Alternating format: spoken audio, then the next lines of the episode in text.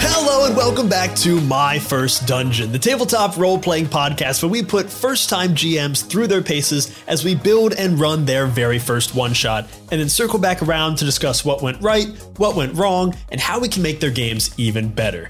This season we're playing Something is Wrong with the Chickens, a game of poultry, eldritch horrors, and revenge. This is the final part of our three-part series where we take a look back at the game that I ran and talk through all the things that went right and the ways I can improve. Joining me once again is the game designer and creator of Something is Wrong with the Chickens, Elliot Davis. Elliot, how you doing? Hey, how are you? Good. Good to be back. It's great to have you.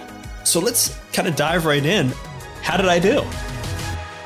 I mean, overall, I think you killed it. And I, and I feel like I hope you feel that as well, that I thought it just was like you made at the at the baseline just a very fun session to play. Whether mics were rolling or not, that would have been just an extremely fun game to play, group of people to play, the scenario and everything. How did you feel during and how do you feel kind of in hindsight?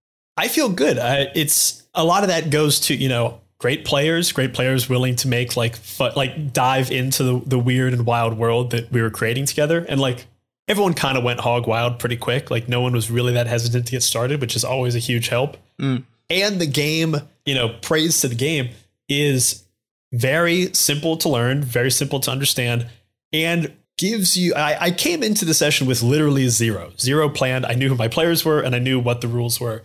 And I rolled everything right in front of the players, like what, you know, what the chicken fried steaks were going to be. We figured out what the player types were going to be, all that kind of stuff. And honestly, with those, with that table, those like five tables that I rolled on, I had everything I needed and rolled from there. It's a testament to both the des- the game design and like the simplicity of it and to the players. It's like a, it's like a very good, when you see like a really good sports team come together. It's like all the all the pieces mm-hmm. were were all the stars aligned in that session, and, and everything came together really well. I was surprised during um I think it was during character creation. I was surprised to learn that like not everybody thought ducks were implicitly mean. That was actually like, a, like like a big realization for me. And like I played a little bit of the episode for my girlfriend and she was like, "Where did you get that?" And I was like, I just, I just thought it was a fact. I just, I, that's like, uh, yeah. So that was. That I've was always thought of, of geese as being of being the mega mean things.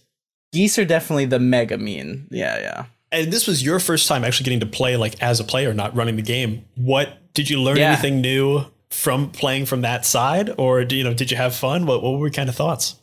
Oh, yeah, no, I mean, definitely had a ton of fun, and it was really fun to just kind of get to focus on like embodying Peep the Duck for mm-hmm. a while, um, which was which was really enjoyable. I feel like you did a really like one of the things that like I feel like I learned from you was the like letting things breathe in like a single setting, and, you know, not necessarily having to like shove people away from a scene when it's going really well, you know, like mm-hmm. there's like there's really like there's no need, you know, like we spent like a lot of time like at that one booth, but there was so much good like role play and like laughs like at that one booth. Like we had a whole state fair to play, but you did a really good job of like making the small interesting. So I thought that was good, like sticking to like letting people stay in a location and not just like, and then, you know, you gave them the push when they needed, but I that was something that I guess I probably w- wouldn't have thought of.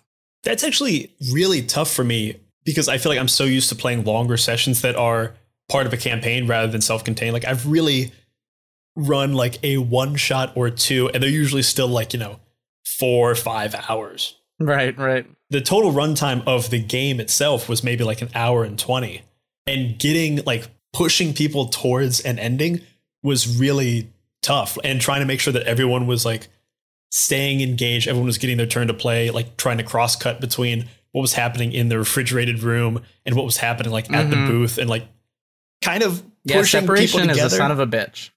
Yeah, yeah, I I, I do. When like, the group separates, it's a it can be tough. It, it does give you that that thing that, that Star Wars does really well, like meanwhile back at the ranch type thing, where the second you get to the height of a scene, you can cut to the other scene and rebuild, and you're always having like a forward momentum that's just building and building and building. Mm-hmm. But it is uh, not the easiest thing to do. There's a reason, you know, on, only a few people can can do it well, and it's tough. Uh, but it's like, yeah, yeah, it felt really felt really rewarding to do. I feel like I learned a lot from just having to like keep an eye on the clock and be like, okay, in twenty minutes, we have to have an ending and we're nowhere close mm-hmm. to it. Like, how do we get there? Yeah, yeah. And that's part of the pressure of not only a a one shot, one page game that you don't want to like keep people playing for too long, but also like you were thinking, you know, there's a there was a production element to it that I think also made that interesting, like where you're like, nobody's going to want to listen to this for four or five hours kind of thing. Yeah. Even though we probably could have played in that world for for twice the time, honestly. Oh, yeah. Would have um, happily but, yeah. done it. But, I, you know, people come in. I'm like, OK, we'll play for two hours. And all of a sudden we're getting close to that two hours. I'm like, well, people had maybe made, people made plans. Right. Right. Well, before we get, I guess, too deep into the lessons, um, I'm sure people could use a refresher, even if they listened to the last episode. What kind of what what went down? Yeah. So we started at the Ohio State Fair with a group of ducks, chickens, and nuggets. We had Minerva, the all-seeing kind of uh, psychic third-eyed duck, with her two muscled ducks, Peep and Papillon. Papillon being the French cigarette smoker, Peep being the thick cigar uh, smoker.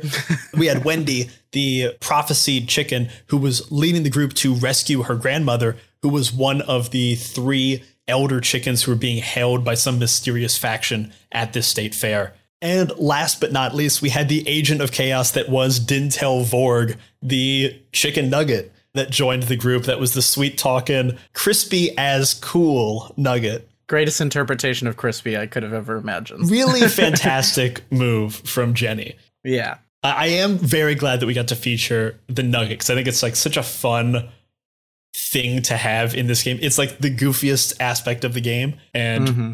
every time I've seen this game, anyone who gets a nugget really has fun with it.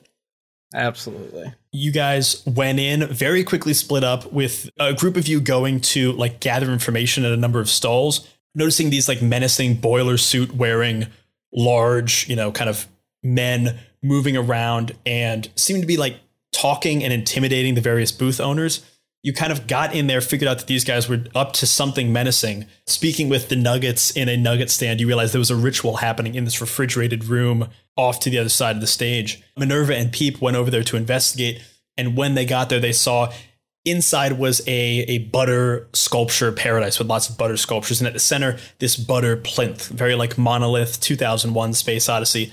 And these boiler suit gentlemen were sending eldritch tentacles off their bodies and into this plinth, forming some kind of ritual. And inside you heard the echoed voices of these elder chickens that needed to be rescued. So now that you guys knew where this ritual was happening, where these elder chickens were being held, you guys all rushed inside to try to defeat these evildoers.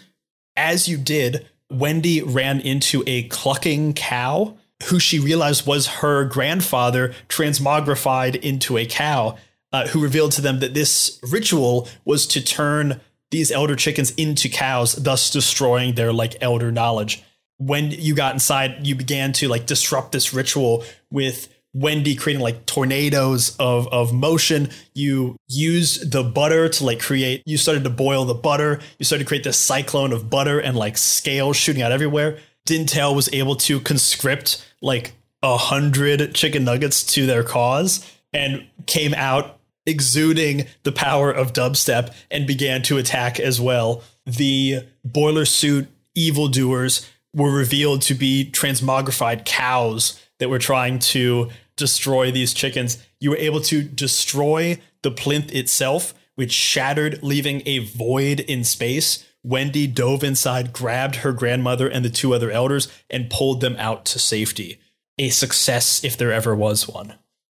That's Absolutely. What happened. I mean, you're forgetting you're forgetting a very key aside of um, the little jazz snap fest that uh, Dintel has in order to conscript those those chicken nuggets. Oh, There's yeah. A wonderful. I mean, really, you gotta, if you haven't listened to the episode, what are you doing here? Actually, yeah, absolutely. If you, you, if you don't know listen. what I'm talking about, you gotta go back and, and listen to the episode, because that, yeah, I mean, it's a it's a crazy uh, it's a crazy thing to hear all at once, but it's amazing that it was like, it was all a cohesive story. You know, it was like you did like, I thought one of the things you did particularly well before getting like into specifically asking you was like, we got there and it was like, you know, we're looking around. It's like, what, like there was a little bit of freewheeling, and then it was like boilerplate suit guys, like they're bad. Like, you know, that's just like mm-hmm. plot hook. They're bad. You know, it was right. It was just like, oh yeah, that's like, that's fucked up. Like that's something, something's going on here. And then like the mystery just carried from there. They were like, the, they were a great, a great plot hook. The like kind of stiff boilerplate suits amid. And you know, it's funny. I don't think you like described this as a period state fair, but, and maybe this is because of your like wonderful music and sound design, but it felt very like nineteen eighties or even earlier, very like old school. And maybe that's partially like the Eldritch horror vibe feels old school as well. Like I just can't imagine quite the same story taking place in like twenty twenty-two state fair. Definitely. I think the only anachronism to that is like the mention of Lady Gaga. But outside of that, it's it did feel very alternate world. Yeah, exactly. She was just around. It's actually Lady Gaga's just a local Ohio celebrity at the time. She just didn't quite uh, reach the same uh, level. It is fun. Yeah, I, I hadn't intended it to be nineteen eighties, but as I started editing it and adding in music, it felt very Stranger Things.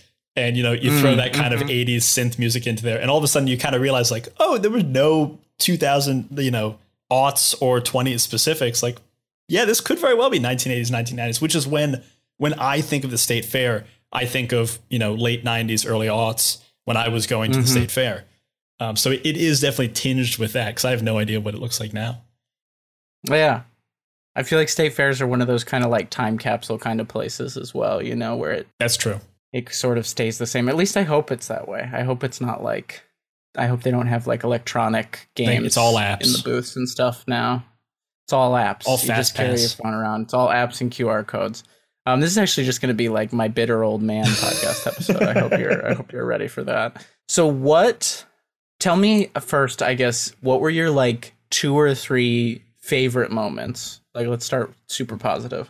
Two or three favorite moments. I loved Dintel talking to the chicken nuggets. I think I don't even think Dintel necessarily raised that first. I think it was Chinook playing Papillon. They were like, hey, mm. let's go over and talk to them. Let's conscript these nuggets. The second that happened, I was like, OK, this is what half the game is going to be. Oh, yeah. Because the idea of a nugget finding hundreds of nuggets is like the ideal scenario, which I think every time I've heard you talk about this game or see any any version of this game played, whenever there's a nugget, they find other nuggets. That's just like what it the was move the best is. Part of the playtest that we like one of the playtests we did. The best part was when the nugget went and like. Uh, incorporated the frozen nuggets in mm-hmm. the in the freezer aisle. It was a little different, like it was more nasty than like cool, but but yeah, I feel like it, it I didn't even realize, you know, like making a nugget a playable character that that instinct would be so strong, and like you don't even if you hadn't told somebody it, it's like what they decide is the makes the most sense. I, I guess it's just because when you think of a nugget, you don't think of a nugget, you think of chicken nuggets. Yeah, like, oh, I must find my people. Exactly. Yeah. So that that coming out was great. I I really did love very quickly. And this was actually in the like pre really, really one of one of the best parts for me as a as a chicken master, as a game master, as a chicken master was that portion of the game that started right after I set up the stakes. So I did my rolling on the tables. I knew we were going to be at a state fair. I knew there were these elder chickens being held hostage, but I didn't know a lot about the characters. And that like mm. five or six minutes of time that we talked through characters. You guys gave me so much to work with. Like that was the most valuable part of this whole thing for sure. Like Minerva saying, oh, there's a prophecy. And then you saying, oh, I think Wendy is the chicken of prophecy. Wendy upping the game by saying it's my grandmother in there. She's one of the elder chickens. Mm-hmm. Peep and Papillon saying like they were the muscle for Minerva. All of a sudden I had five disparate characters. And very quickly, I had a story. Like when you ha- mm-hmm. when you know there's a prophecy, when you know one person has like goons, when you know one person is trying to, you know, save a relative, and when you know there's a nugget that's just a pure agent of chaos. It's amazing that the nugget fits so well. Like it's like it's still just like it, it, we didn't make an effective connection with Dintel, but uh, it just worked. It just worked. It came out in the magic. Really, you guys did me the greatest solid of giving me everything I needed, because after that five or six minutes, everything you hear in the episode was pretty much born from that. I think the mm, only thing, mm-hmm. you know, that didn't come from any of that was the cows And that's kind of it. Yeah. I mean, the setting came yeah. from from the roles. So I will say, if you're going to run a game like this, a one page R P G, or really any kind of tabletop role playing game, talk to your players and talk to them about their characters and about what connects them, what they want. Because as you can see, like, it took us five, six minutes. Yeah. And I had everything I needed. It's not a long conversation, and it's also not a boring conversation. There's some great little like jokes you end up making in that in that kind of uh, conversation, you know, and it's like the moments where people laugh where that ends up becoming like the thing where you're like, oh, that's definitely true. Yeah, because you you kind of figure little things out. And all of a sudden, after five, six, ten minutes, you have a shared history that now you can do callbacks to, which is like half mm-hmm. the fun of like relating back to old, old jokes. It's almost like a mini session zero for a game like this. You know, like if like exactly people who are familiar with session zeros, it's a great way to think about it. It's like even when you're doing a one shot or a and especially like a one page R P G where you're kind of coming up with everything on the spot, having that little mini session zero at the top. Yeah, pays pays dividends. And Honey Heist does a great job of that, too. That's it's, it's kind of and, you oh, know, yeah. it's some it's one of those things that like I feel like, and it's interesting because listening to this episode has made me think about like I feel like I want to go back and like tweak the game a bit. Mm-hmm. But that's that's we could talk more about those what reasons why. But one of the things is like I feel like it makes sense to just put in there explicitly. It's like, hey, first things first, take five minutes and just ask the question, like, how do you all know each other? And like that'll spawn those things, you know? Yeah. When I hear people talk about, you know, I'm I'm a big proponent of session zero about asking your players what they want explicitly, like really having them detail like what they want the adventure to be, even though that I know that that is a great thing to do. It makes my job easier. It makes the players more have more fun. There's a part of me that recoils to it even now, that it feels mm. like, oh, we're pre-writing the story and then we're just going to like do the story that we said. Mm-hmm. But if you listen to this, we do we talk five minutes. We have a lot of like vague outlines. And the story follows those outlines and then goes off in wild tangents. Like, I don't think anyone, yeah. any, I don't think any of the players took that five minutes and then were like, oh, I know exactly where this is going. We're just on rails now. It's like, no, we right. ended crazy. We knew that we were going to save some elder chickens in the end. And that was about it. Mm-hmm, mm-hmm. It is amazing how quickly the players throw you wild curveballs. Yeah. What was that first wild curveball in this game that you had to, you felt like you had to kind of adapt to? Ooh, first wild curveball. I think uh, Chinook playing Papillon turning into a like human chicken was a weird one. uh, that was fun. I was just like very down for that. I think going over to like talk to the Nuggets presented like a very fun. The second uh, Chinook and Jenny were like, yeah, we're going to go talk to the Nuggets. We're going to conscript them and stuff. I knew that that was the scene that they wanted. I knew I had to go all in on that one because that's where all the fun was going to be mm-hmm, for that like mm-hmm. fifteen minutes. So I was like, OK, I got to I can't half ass this. I got to go all in, which is why you get the like the jive talking, you know, smooth jazz uh, nuggets. And I'm going to I'm going to chime in and pepper you with another compliment, because I realized if I put all my compliments at once, it's going to sound very uh, gushing and like I'm a plant. Um, but I think that what you just said is one of the things that I thought you did really well throughout it, is that you were very tuned into what a player wanted from a scene mm-hmm. and wanted from a moment. Like even if a, like even in the moments, like I, one of the things I was really impressed by was like, when someone would describe the intention behind a move, and they would like, and then you had them roll and they would get a success, and they would give like, they would kind of say what they did, but then you had this great way of turning it into like a, the cinematic moment that they wanted, you know, like you, mm-hmm. like you, tur- you were able to like take it and, and like turn it into. So yeah, I think you were very well tuned into like what people wanted out of scenes and what people wanted out of moments. And I think that the, the nugget little jazz talk is like the perfect example of that. Well, I will happily just roll around in that compliment a little bit. Just roll around in it. Yeah, there you go. That is the thing I was thinking about as we were going, because I knew I had five players. I wanted to give everyone like a major moment, so that because mm. I, I've played games before where all of a sudden you get to the end and you realize one player was just kind of an ancillary player. And so I wanted to try, and I think I succeeded pretty well, to give everyone like their big moments. So like Minerva got to do her prophecies. Mm-hmm. Wendy got to rescue her grandmother. Dintel got to hang with Nuggets. Peep got to have his uh, I am a Peking duck moment. Yeah. Which was just such a great line. I, uh, my one of my only regrets at the sound design is not really going wild with "I am a baking dog, dog, dog, dog." uh, just doing a bunch of explosions or something. Yeah. And Papillon had just like a couple great moments. Papillon, I mean, Chinook is clearly such a great player. Mm-hmm. Like he like gives a lot, I feel like, in scenes and stuff. But like there was some really just great Papillon moments. I mean, he had that great ending moment um, with the with the egg. Oh, yeah. With explode. Yeah. Yeah. Which I the mean, sound design on that is chef's kiss. Oh, sure. Thank you. Very much. I really spent a lot of I knew that that was like the last big thing I had to do. So I was like, OK, dive in. Absolutely. Um, okay, so let's let's maybe, you know, we're getting a little positive here. Let what yeah, were, let's turn it. What were the hardest moments for you, or like hardest aspects? I'll say there, there are two things that I that are in, or actually there are three things that are in your game that I think I didn't use enough.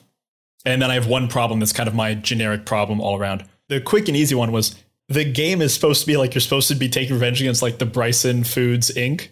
And I never got that like anti-capitalism sentiment. Not that you need it, but it is something that is Not like that you need it. Very much in the game.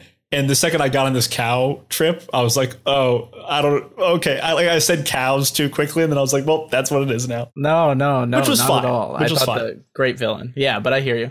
And the two things that I think I, I missed out on that I, I do regret was not allowing people to roll a little bit more, only because I think we missed out on seeing more Eldritch abilities or having people get closer mm. to total chicken failures or total Eldritch uh, successes. Because mm-hmm. I think especially these types of games like, you know, this and Honey Heist get more and more exciting and interesting as you get like more powers or as you get closer to those two extremes of, you know, bear criminal, chicken Eldritch horror. Right.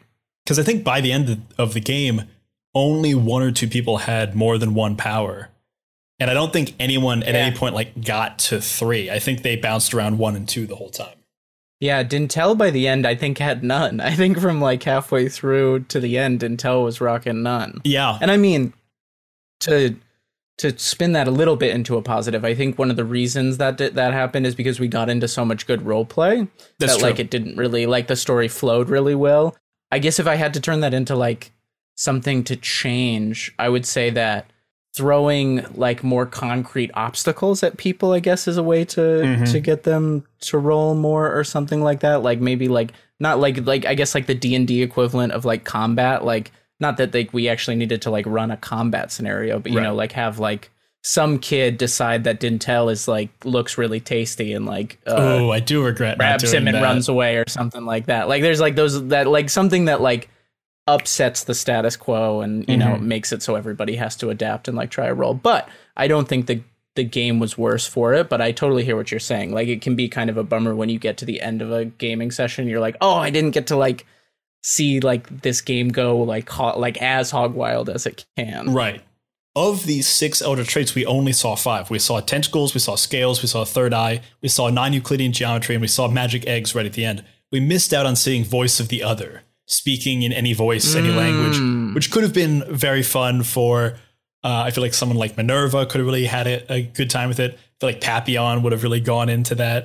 Uh, and I also mm-hmm. think Dintel would have done some crazy, like multi-nugget, multi-voice, you know, cacophonous type thing. Uh, it yeah. was, it was funny just because I've only really run D and D. So every time I, I, I guess I don't even know the terminology, but I was like, make an Eldritch, uh, check. I'm just so used to saying yeah, make right. an ability check. Well, so here's here's the thing with that, and I and I noticed that while listening, but it's sort of like as a designer and like as a baby designer, uh, relative to like a lot of folks, it made me think like, man, I should have should I have given a name for that? And I was like, like is that like should that language have been more clear? Mm-hmm. And like maybe I think maybe it should have. I don't know. I don't know. How do you describe it if it's like not using a specific stat or like I don't know. Yeah, it did make me think that that particular point made me think like, oh, yeah, like that is it's kind of weird to just say like roll me a check, I guess, or like roll for it. Maybe it's just roll for it. I, I, yeah, know. I know I started saying make an Eldritch check. And by the end, I think I was just saying like make a roll. Yeah, yeah, yeah. It, it was a weird thing to like because the first time I said it, I literally like my brain fritzed out and I was like, wait, what am I? OK, yeah. uh, but I think my biggest problem that I have as as a game master, you know, flat out across all things. And I especially see this when I'm editing my own voice, because it's very clear mm. to see when you're looking at the waveforms on your monitor, is that there are large chunks of time where I narrate a lot. Mm. And I think I often give players, like, I ask them, what do you want to do? They kind of give mm-hmm. me some narration of what they want to do, and then I heighten it, which I, I, I agree with you. I think I do a good job of making it more cinematic, giving them what they want, giving, like, upping the stakes for what they want. But I think I often fail to allow them more agency over what happens in their roles. So, like, mm. I, I ask someone to make a roll and I'm narrating what happens, rather than really throwing it to them and letting them shape the story a little bit more. I think I don't think I, I am like railroading. I don't think I am like forcing people to a narrative, but I think sure. I could allow people to be a lot more, you know, sprawling. And when you see it on a waveform, you can literally see, like, no one else talking for, you know, a minute and a half and just my squigglies on my track. And all of a mm-hmm. sudden it becomes, it really hits you in the face of, like, hey, you need to shut up, buddy, and let other people talk. Yeah, no, I, I definitely I definitely hear that. And I think um and I, I will say, like, as a player in the moment, you don't you may not think about that, like, if the if the narration is is entertaining enough. Mm-hmm. Um but like but it definitely is leads to more collaborative storytelling to, like, throw to to the folks more often. And I think this is something that I've learned a lot from from story games, like games that are, like, less role or have no roles, things like, I guess, like Wander Home, and I played a game recently called Stealing the Throne, which is, like, a very narrative um, group storytelling game. And mm-hmm. I guess that one doesn't really make sense because it doesn't have a G M. But a lot of those games will talk about, you know, and I think some people have given this advice, and it's something I've really, in the recent times of running sessions, tried to incorporate into the way I run games, is letting players establish not only things about what their characters do, but, like, turning the script on them for things about the world and things about the story. You know, like, not like, you don't want to do, like, intensely consequential things. Like, if you've decided that, like, the plinth is in this room and it's where the chickens, you're not going to ask the players, like, where are the elder chickens? But, like, they, the, the, I guess to pick from this game, like, it's like, where do you want to go? It's like, oh, we go over to this booth. It's like, great. What is this booth? Like, what kind of booth is this? Describe yeah. it to me, and, like, tell me what the person behind the counter looks like. And then, then you jump in as, like, the game master and, like, and take there. And then there's that sort of, like, buy-in of, like, oh, I created, like, a little piece of the story. And I think that's, that would be kind of my, my advice to avoid that if you, if you feel like you're talking too much. The eighties are over, and you're not kids anymore. Now is a much darker time. Something happened to you, and you got touched by the weird, and it made you wild, and it made you powerful. This is the world of The Lost Bay, a suburban gothic R P G. A fever dream set in nineteen ninety X and inspired in equal parts by dark fantasy, horror classics, and the nineties indie culture.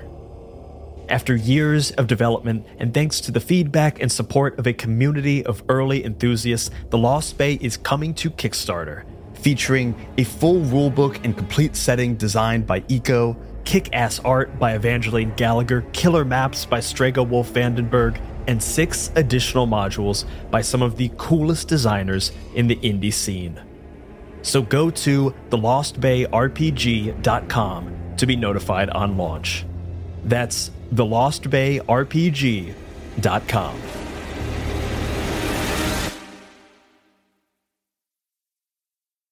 I feel like I often, and I'm not quite sure how I set up, but in some way I set up early on that the player, and I guess this is, you know, probably better for D and D and maybe not as beneficial for a game like this. I somehow subconsciously or otherwise set it up that the player is in charge of their character, and any mm. things outside of the character are controlled by me. Mm-hmm. So, like, when Papillon says explode, he narrates what's happening to him, but doesn't. Mm-hmm. Mm-hmm. And, and, and this isn't a, a knock to Schnook, but I haven't set up a, a space where it is comfortable or comfortable or obvious that he is also able to, should he want, describe what happens after that. Because really, once you roll the mm. dice and there is a success, you are successful. You can kind of narrate what happens in the world, rather than just saying what you do and allowing the D M to kind of like roll with that. I think I, I am pretty good at rewarding what people want, but mm, I would love mm-hmm. to invite my players more to create the world as well as just their character, should they so choose.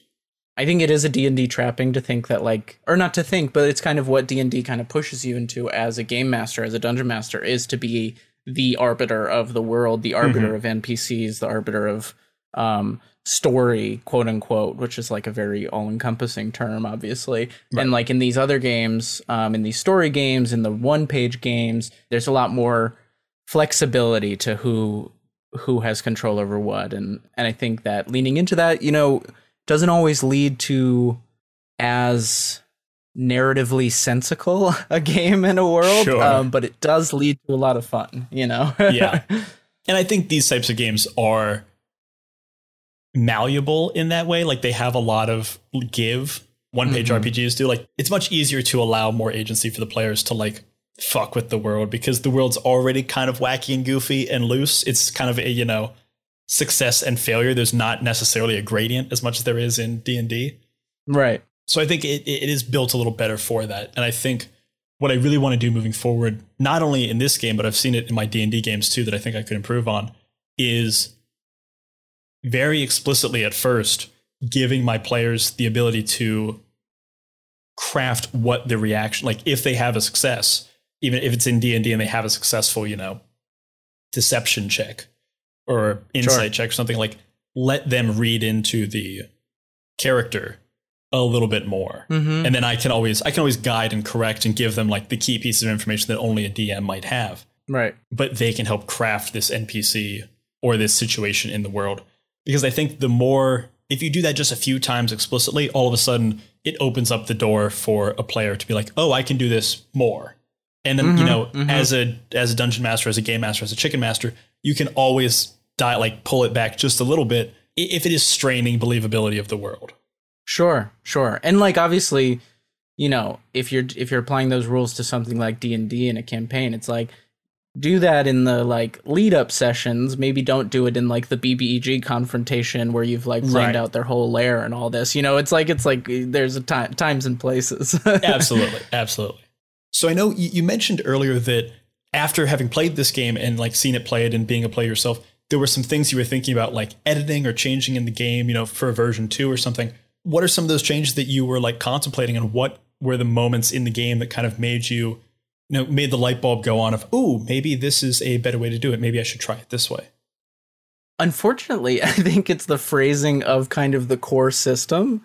Um, I realized like I realized in the way, and I think this is because you didn't run it exactly as written, and I think it was why it worked better, and I think I want to like kind of adapt to the language, because I think the way I phrased it, and I don't, and in hindsight I don't know what this instinct was, but I phrased results as actions, and I think it's confusing and could be confusing for like a G M who like picks this up and tries to explain it to their players, like a mix of chicken and eldritch actions, when it really should just be like the action is whatever you want, but it's a mix of your chicken and eldritch like nature. It's not, I think it, it felt a little, I think in the text, it's a little too prescriptive for the, the spirit of the game. I don't know. Does that, you know, the part I'm talking about in the, I think I know. So correct me if I'm wrong, but I had interpreted the game as, so say I roll uh, two chickens and one eldritch. That is a, it's a mixed roll. So it is a success, but it correct. Is, the player is meant to describe it as like how you use your chickenness, like a lot of your chickenness and a little bit of your eldritch powers to narrate this success. Yeah, and I think that's great in theory, but I feel like when like you're actually a player and you're actually a game master in the moment, what it is is like, I want to do this, I roll, like I succeed or fail, and it's like inevitably the way your character is is going to give you the chickeniness and the eldritchiness, like right. It's almost, that's what I mean about it being too prescriptive. Like I think it was like it was too descriptive of like amounts. It's like It's like, no, like you succeed if you are expressing a mix of your eldritch and chicken nature, and like the amount doesn't really matter, you know? Gotcha. And then the other thing that like I keep going back and forth on with this game, and I did it in playtesting, and you and I have talked a lot about this, is like, should three eldritch rolls be a failure? Because like, because like it feels like, because I we playtested it as both, and it's like in some ways it's like, feels you want that critical success moment of like, oh, I'm super eldritch, I'm super successful. Mm-hmm. But then it, I also like, I think it did introduce more failure to have it both ways.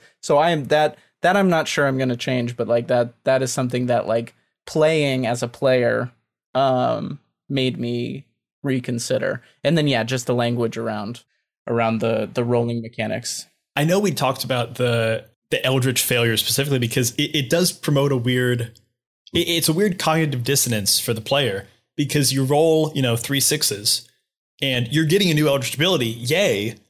But you're also failing. It's like, oh, right. Uh, I, I want the eldritch ability, but I also want to succeed. Yeah. And I think like to your credit in the game, you did it in like a very fail forward kind of way. And I think it's like a very fail forward style of game anyway. And so yeah. I don't think it's like, I don't think it doesn't work. And I think you, you did a good job of making it like, kind of unexpected success rather than like full failure or full success. It was sort of like you were going to try and do this and now like this happens. You're not like failing, but you're kind of like taking an alternate route or whatever. Like, and I think this is part of like improving and learning as a game designer, but like that, that it did. Yeah, I did think just like ways to make things clearer in the text for someone, especially for someone who's maybe not, uh, as experienced as you are. I know this was your first uh, one pager, but you mm-hmm. are a very like experienced D M. But yeah, that was that was kind of my thought.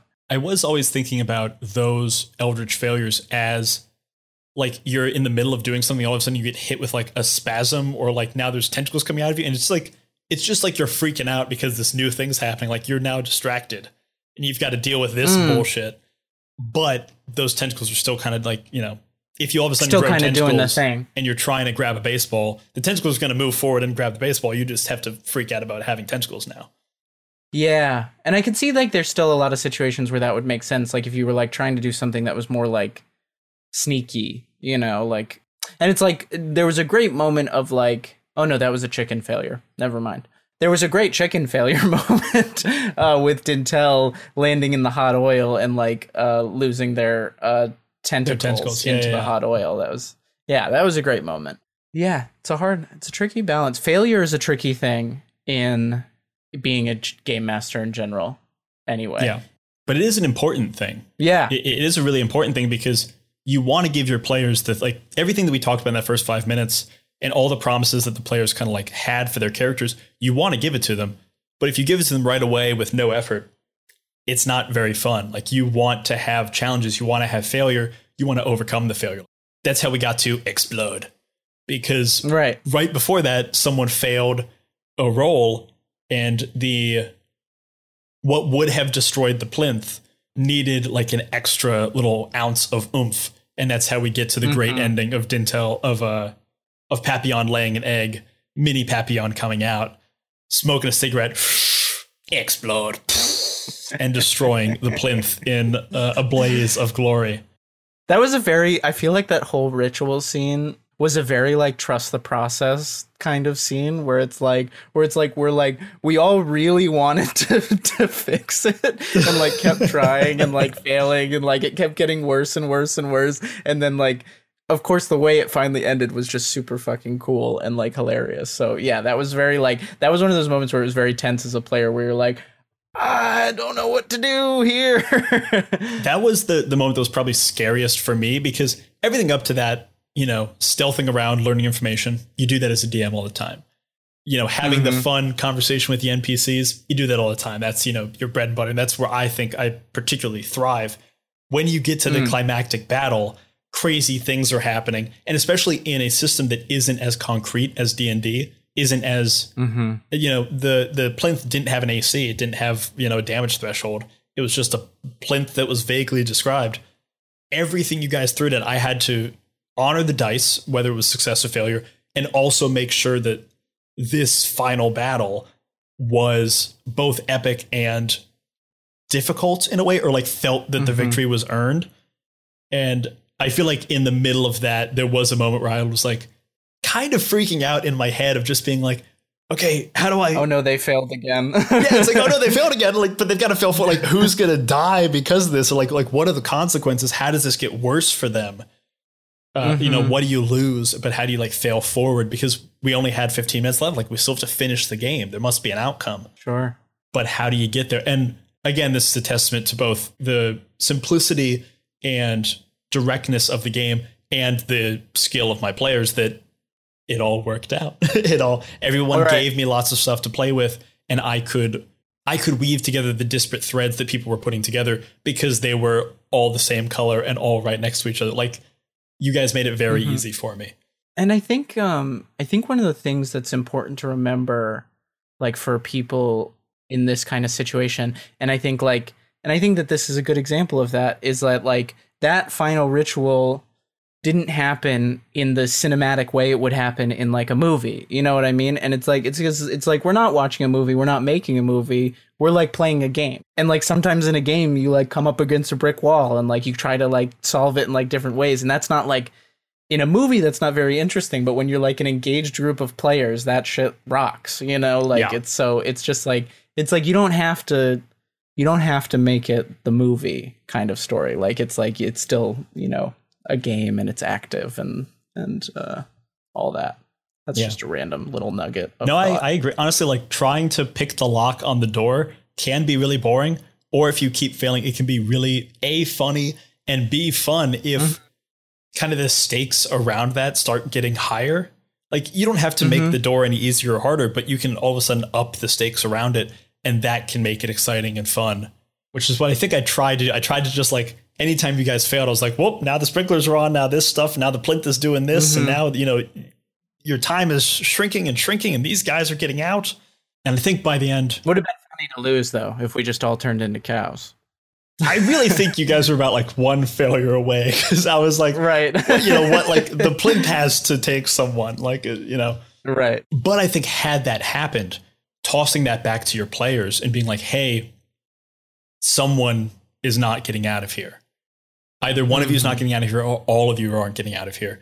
All of a sudden that gives one player or multiple players, that gives the players like a huge opportunity, a huge moment to do the crazy big thing that you never get to do in real life. Like you very rarely do you get to like make the noble sacrifice. Very rarely do you get to mm-hmm. uh, put it all on the line. But in a role playing game, those can be the best moments. And having the moment of your character putting it on the line, facing possible death and either coming back or not, can often be the very best part of the story, because that's the thing that you'll remember and tell other mm-hmm. people as if you had lived it, because quite frankly, you did. Yeah. Uh, and that's really just God. What's that's so fucking cool. What a fucking cool thing of, that we of do. D and D. Best part of tabletop role playing games. It's great. Any words of advice um, to somebody else running this game or running other one pagers? I know we've dropped some some nuggets in there, but anything we haven't said? I think if you're going to run a one-page R P G, and especially if you're going to run Something is Wrong with the Chickens, I think the most important part for the Chicken Master is that first couple of minutes.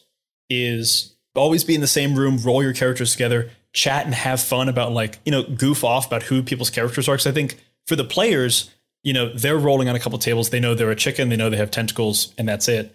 But all of a sudden, if people start, like, talking back and forth and like joking around, that player all of a, all of a sudden has a couple of moments they can grab onto and form a character, because everyone needs mm. those little nuggets, you know, no pun intended, to create mm-hmm. their character they're going to be playing with.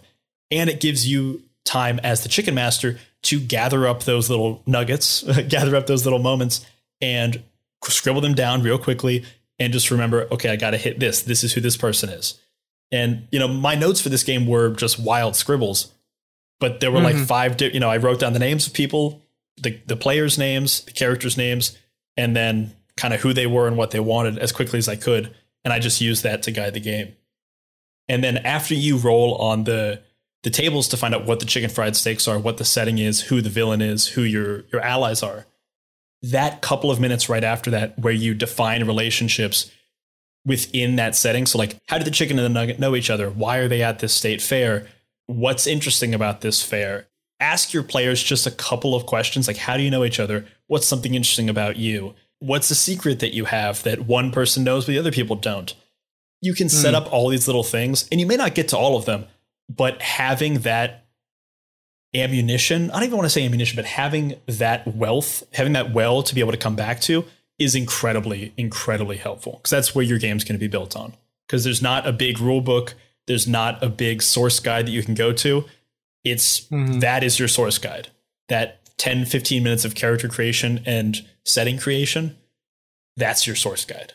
So really treat that with the respect it deserves, and that will set the tone and set you up for success for the next hour, two, three hours. Absolutely. Couldn't have said it better. And then with, with with all games, but with one-page R P Gs especially, know that this is a very fluid system. It is meant to be very easy mm-hmm. to understand, and it's meant for you to do as much as you can with it. So really let your players go wild. Don't hold too hard and fast to any of the rules or any decisions that are made. Let players have fun, because this is the best kind of game for that. Mm-hmm. It's not rigid. It's not strict. It's meant to be pliable. Use that pliability to your advantage. Let your players have fun with it. And also know that any mistakes or errors you may make can be rectified very quickly or justified by this very pliable game system. Uh, mm-hmm. So really, don't worry too much. It's going to be fun. Yeah, yeah. You know, they tell pilots if the plane's going down, just keep flying the plane. And, you know, right. ho- hopefully you land. And, you know, for most people, you won't have the pressure of recording an entertaining podcast episode. Which That's true. You very successfully also made it a very entertaining podcast episode. I'm Thank curious, and I think this would be interesting for people. What were the allies and enemies you rolled? Just to like, so people can kind of see how you interpreted those. Let me see. I rolled. So I think, I think for my, and I'd have to check my notes, but I think for friends, I rolled, I'm pretty sure I rolled an underpaid worker, which never mm-hmm. really came up. I think I kind of set you guys up with there like was a an bunch. Underpaid worker, but we very quickly were not his friends. Yeah, you guys very quickly, uh, uh, Papillon just kept slapping the uh, underpaid workers. So that mm. really didn't come in to play, which was fine. Like you guys didn't really Which need is it. fine. And, you know, I, I really thought of the friend as something that could like help propel the story forward. And this is kind of what you told me is if we get to a like stuck point, use as many friends or allies as you can to like get past that stuck point. Like they will come in with the they'll swoop in with the information they need. They'll, you know, advance right. the plot forward. And for foes, I'm pretty sure I'm pretty sure this is how I got to the um, the cows in the boiler suit thing was the armed Bryson goons. Mm, uh, I'm pretty mm-hmm. sure I rolled a two on that. So, yeah, it was like armed Bryson goons. And I immediately thought of just like big, you know, I really, really I thought of like farmers in overalls, and somehow that turned into boiler suits because that felt more intimidating. Uh, and in my yeah. head, they were like pink boiler suits, too. Like they were clearly like part of the state fair, but these guys like didn't fit in them. Mm-hmm. In my head, they were like the, just the most beige. They were just very beige. Mm-hmm. Suits. Yeah, these guys were definitely meant to be like cut cookie cutter goons. Mm-hmm. They were like, I think I even described at one point of being like the same, if not for a few small facial features. Right. And so I think this is the my point in asking you that is just to show like how you didn't end up really needing the ally. And I think that made sense. And like you took armed goons and interpreted into this very fun, very eldritch story of like cows transfigured into humans and all this stuff. I feel like clearly you must have like been a fan of like eldritch horror stuff and like Lovecraftian stuff in time. I feel like that kind of stuff was like throughout or no. See, actually, I'm not that familiar, which is another reason I, I was worried about running this game because I haven't played or run Call of Cthulhu. I don't know the mythos that much, but me neither. What's that? I said me neither. But it's funny, like your game makes it so easy to kind of like just guesstimate at it where, you know, mm-hmm. tentacles, you hear non-Euclidean geometry and you like Wikipedia what that is. Uh, you think mm-hmm. magic eye, you think third eye, you think scales. And all of a sudden you kind of had the idea of a Cthulhu like monster in your head. And you kind of just yeah. skin the world based on that idea, which I just took to mean weird, creepy, body horror, anything that kind of like mm-hmm. ticked those boxes. I was like, great, throw it in, throw it in, throw it in. That's how you get the um, Papillon's like pocket, his like skin flat pocket so that good. goes into like so the nether regions of the world. I was like, yeah. oh, yeah, if he's going to have something like that, it's got to go into some abyss. Yeah, no. And well, that's um, that's interesting to hear. And I but I think you're right. I think that does speak to something about just like the word eldritch and like eldritch horror in general mm-hmm. just has like that sort of like universal cultural flavor yeah, at this point. Like, it has sort of transcended any like one property, and it's just something that like I feel like collectively, mostly like people who are like in nerdy spaces, have some kind of like base knowledge to just like yank fun little ideas from. Yeah. If you are looking at this game and thinking like, oh, I don't play Call of Cthulhu, I can't play this Eldritch game. I have never played any of those. I know none of those properties. I haven't watched Lovecraft Country. I don't know any of those types of things. I think I did a pretty good job. You you know roughly what it is. Use that to color the world. Really, just having tentacles, scales, and non-Euclidean geometry in your normal world will tell you everything you need to know about what's going to be happening. And then throw it on chickens, and man, you got a you got a you got a fun time. Before we go, uh, I know I gave a little bit of advice on being a chicken master. Do you have any advice on being a player in in this type of game, or uh, about being a chicken master as well? I think one of the things, one of my regrets from this game is actually that I didn't commit to doing the French accent with Papillon, because I think two French ducks would have been great. And I thought about it early on, and I didn't commit to it. And I think, you know, that translates to the advice of like, if you've got something silly you want to do in a game like this, commit to it. Always commit to it. Just always just like dive head first into whatever funny, silly thing you want to do, because that French accent was excellent. I think I think as a player, my advice is just like, you know, don't be afraid to chime in. You know, it, like like I was kind of saying to you about like as a game master, one of the best things you can do is like throw it to your players to like make something up. But also like as a player, especially like if you like know you're at a state fair, I feel like this is kind of how we started off going to like a booth or whatever. But like you could be like, oh, like I want to go to the ring toss game. Like I want to go mm-hmm. to the ring toss game booth. Like, you know, bring those like little bits of like story building into your requests. And I think like Kairisha playing as Minerva was like, I'm going to follow this guy to like wherever he's going. And then that like helped like, you know, be conscious about also moving the story forward, you know, or don't like you don't have to wait for the game master to move the story forward. This is really convoluted way of saying you don't have to wait for the game master to move the story forward. You also have agency and power um, in the story. And I will say, as a as a chicken master, as a game master, I love it. I love it so much when my players move the game forward, because not only does it take a little bit off your plate, it surprises me. Like it takes me in a weird spot, and now I've got to like backpedal and figure stuff out. And all of a sudden mm-hmm. it becomes that little bit more collaborative, which is something I am always looking for. And I think, it, as we talked about before, it's the thing that I'm trying to be better at. And the second I set up a space that my players feel comfortable to do that and feel they have the agency to do that, that feels like a success. So anytime, anytime you have an idea, anytime you have a thing that you want to like dive into, please do it. It gives the other players more to work with. It gives your D M more to work with, gives your chicken master more to work with. And it's just, you're going to have more fun. Yeah. And don't, Don't say no to your players. It's like the first rule of improv, like your fellow players, just mm-hmm. like always. Yes. And your fellow players, you know, like go along with somebody, you know, like if you notice that somebody's like leaving a group, go with like your character goes with them, you know, like just like, you know, be conscious of like how you're you're playing with like your fellow players as well. And don't like shut down what they're doing, and don't also just like abandon them to like go try to do something on their own, because that's not interesting. You know, it's always more interesting when people uh, are together.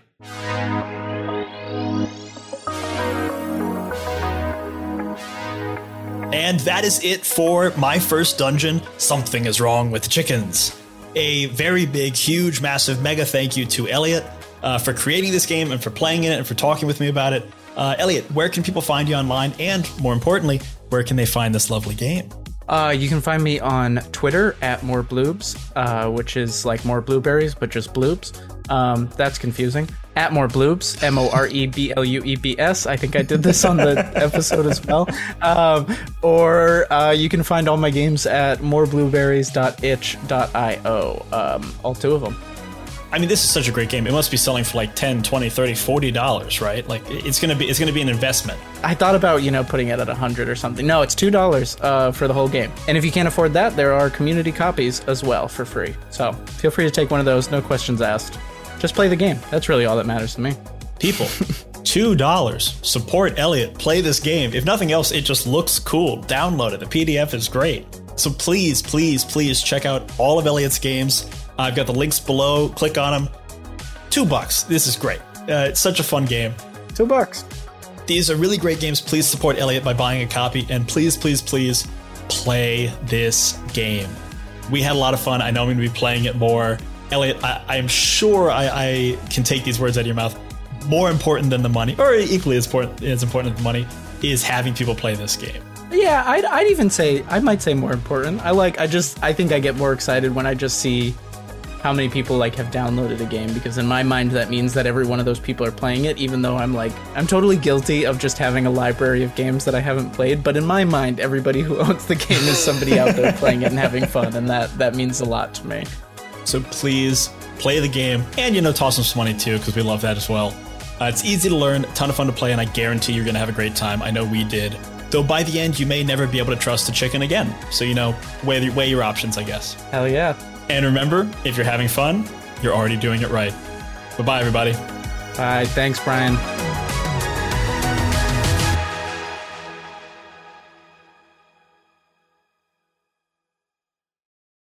You like us. You really like us. At least, I assume that you do, as you've listened to every minute of this episode. And yet you haven't already left us a five-star review? Oh, well, what are you waiting for? Get over to Spotify or Apple Podcasts and leave that review now. It's always wonderful to hear words from our adoring fans. Getting more ratings helps people find the show and love it as well. And we love to hear your nice words. So head over to Spotify and Apple Podcasts and leave us that five-star review. Ta-ta!